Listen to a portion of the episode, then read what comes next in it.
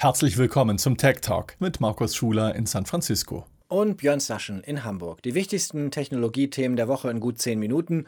Heute unter anderem. Google will den Taliban das Leben schwer machen. Große Datenbanken sollen möglicherweise schon in die Hände der radikalen Islamisten gefallen sein.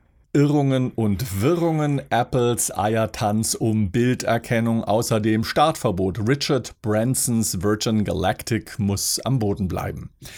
Der Google-Konzern Björn hat anscheinend einige E-Mail-Konten der ehemaligen Regierung von Afghanistan gesperrt. Damit soll nach Informationen der Nachrichtenagentur Reuters verhindert werden, dass die Taliban in den E-Mails Informationen über ehemalige Beamte oder internationale Partner finden.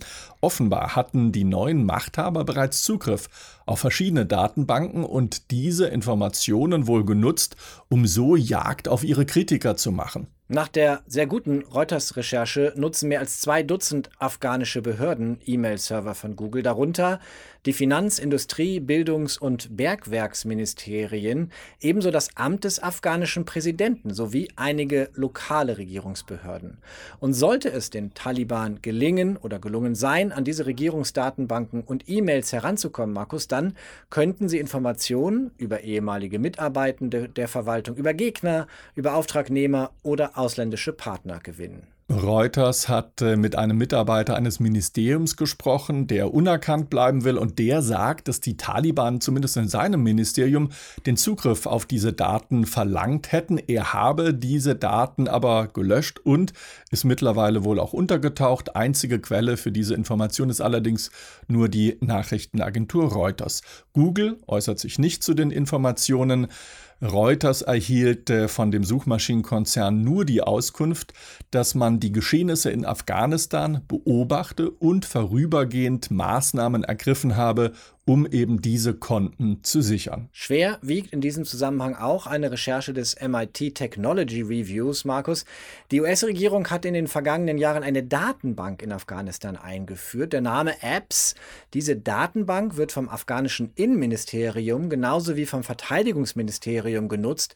Sie enthält persönliche Daten von rund einer halbe Million Beschäftigten von afghanischer Armee und Polizei. Erfasst sind viele Details pro Person bis zu 40 Informationen, von der Augenfarbe über die Lieblingsfrucht bis hin zu den Namen von Verwandten. Eingeführt wurde Apps unter anderem, um Betrug mit Gehaltszahlungen zu unterbinden. Die Befürchtung ist nun, Sollten die Taliban in den Besitz dieser Datenbanken kommen, könnten sie mehr als eine halbe Million Menschen, die darin registriert sind, identifizieren und gegebenenfalls auch aufspüren, weil eben die Namen von Vater, Onkel oder Großvater ebenso gespeichert sind. Ein weiteres Tool, das derzeit Sorgen bereitet, heißt HIDE mit doppeltem I, eine Abkürzung für Handheld Interagency Identity Detection Equipment, also Handgeräte, mit denen die Identität von Menschen festgestellt werden kann. Zehn Jahre altes Videomaterial des American Forces Networks, AFN, zeigt die Geräte beim Einsatz. Diese Geräte können unter anderem sowohl die Iris des Auges scannen als auch Fingerabdrücke nehmen und in einer Datenbank, da werden diese biometrischen Daten dann kombiniert und zwar mit persönlichen Informationen, zum Beispiel dem Namen oder dem Wohnort. Nach einer Recherche von The Intercept sollen mehrere dieser Geräte aber in die Hand der Taliban gefallen sein und die entscheidende Frage lautet nun, haben sie auch Zugriff auf diese Datenbank, die all diese Informationen enthält?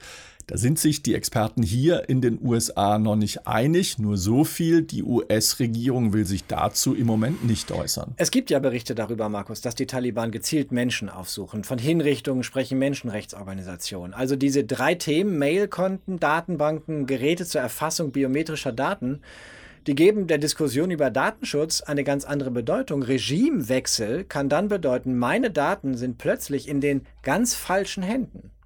Themenwechsel. Der Apple-Konzern hat seine Pläne, die Cloud-Fotos seiner Nutzerinnen und Nutzer zu durchsuchen, verschoben.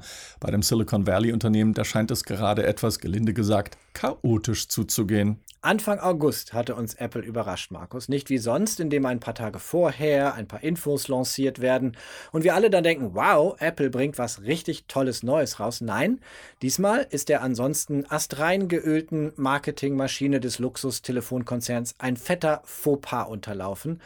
Und der lässt sich auf ein Wort reduzieren, wenn man es zusammenschreibt, Neural Hash. Mit dieser neuen Technologie wollte Apple die Cloud-Fotos seiner Nutzerinnen und Nutzer nach Bildern abscannen, die sexuelle Gewalt gegen Kinder zeigen. Diese Bilder sollten dafür mit einschlägigen Aufnahmen einer Datenbank, die es hier in den USA gibt, abgeglichen werden. Bemerkenswert ist, der kalifornische Konzern hat sein Vorhaben offenbar nicht mit anderen großen Unternehmen abgestimmt, wie man das bei solch weitreichenden Änderungen macht, weil diese Konzerne könnten später auch davon betroffen sein.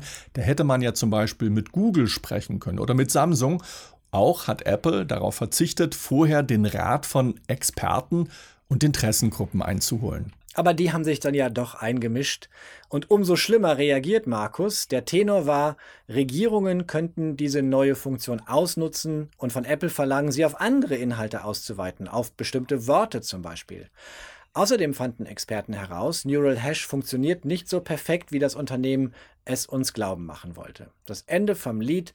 Fast 100 Bürgerrechtsgruppen in den USA haben Apple aufgefordert, die Pläne erstmal auf Eis zu legen. Und Apple tut genau das. Natürlich geht es nicht darum, ein Unternehmen zu kritisieren, wenn es etwas gegen sexuelle Gewalt gegen Kinder unternehmen will. Das ist natürlich unstrittig. Aber Apple musste sich diese ungewöhnlich massive Kritik anhören, weil es mal mir nichts, dir nichts in seinem iOS-Betriebssystem eine Funktion scharf geschaltet hätte, die nicht mehr abzuschalten gewesen wäre, nicht mehr rückholbar gewesen wäre. Milliarden Nutzerinnen und Nutzer wären davon betroffen gewesen. Übrigens ganz spannend, Markus, Entwickler auf Reddit haben herausgefunden, dass die Funktion schon seit iOS 14.3 im Betriebssystem enthalten ist. Apple hat also schon fleißig getestet, Markus, während es uns zu verkaufen versucht, dass Nutzerdaten bei der Firma sicherer sind als im Rest der Industrie.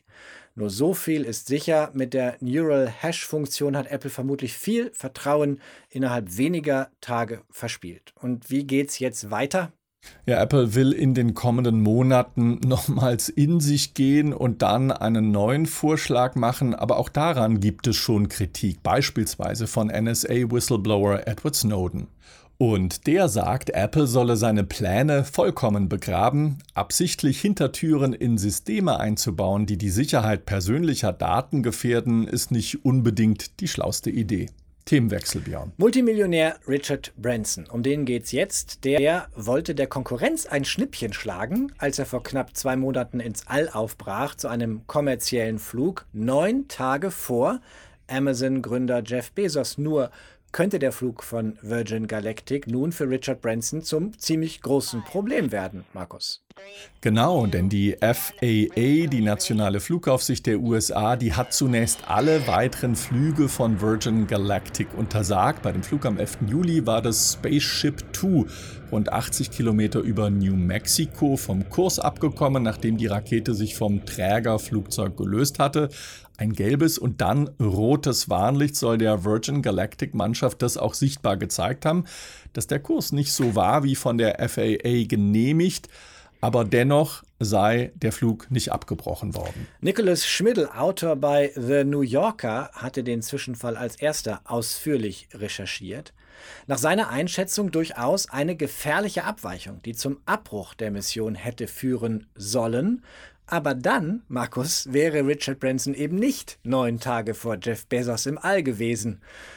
Schauen wir noch nach El Salvador. Dort gilt nämlich die Kryptowährung Bitcoin ab sofort als offizielles Zahlungsmittel und das heißt, die 6,5 Millionen Bürgerinnen und Bürger, die können per Bitcoin bezahlen. Händler müssen den Bitcoin akzeptieren, wenn sie technisch dazu in der Lage sind und auch Behörden, die müssen den Bitcoin annehmen. Steuern beispielsweise können in El Salvador in Bitcoin abgeglichen werden. Die Einführung ist nicht unumstritten. Sogar Demonstrationen gegen den Bitcoin als Zahlungsmittel gab es. Warum macht der Präsident das? Er hofft wohl auf Investoren, auf einen PR-Erfolg. Der Internationale Währungsfonds jedoch warnt davor, dass der Bitcoin durch seine Kursschwankungen die Wirtschaft destabilisieren könnte. Dieses und andere Themen behalten wir natürlich stetig im Blick im Tech Talk 24, immer dienstags im Fernsehen bei Tagesschau 24 und im Radio in der ARD Infonacht. Außerdem auf YouTube in der Tech Talk Playlist der Tagesschau und als Podcast unter techtalk24.net sowie auf allen gängigen Plattformen. Bis nächste Woche in Hamburg. Markus, da sagt man immer noch Tschüss. Und in San Francisco sehr häufig Schaff's gut, Ade.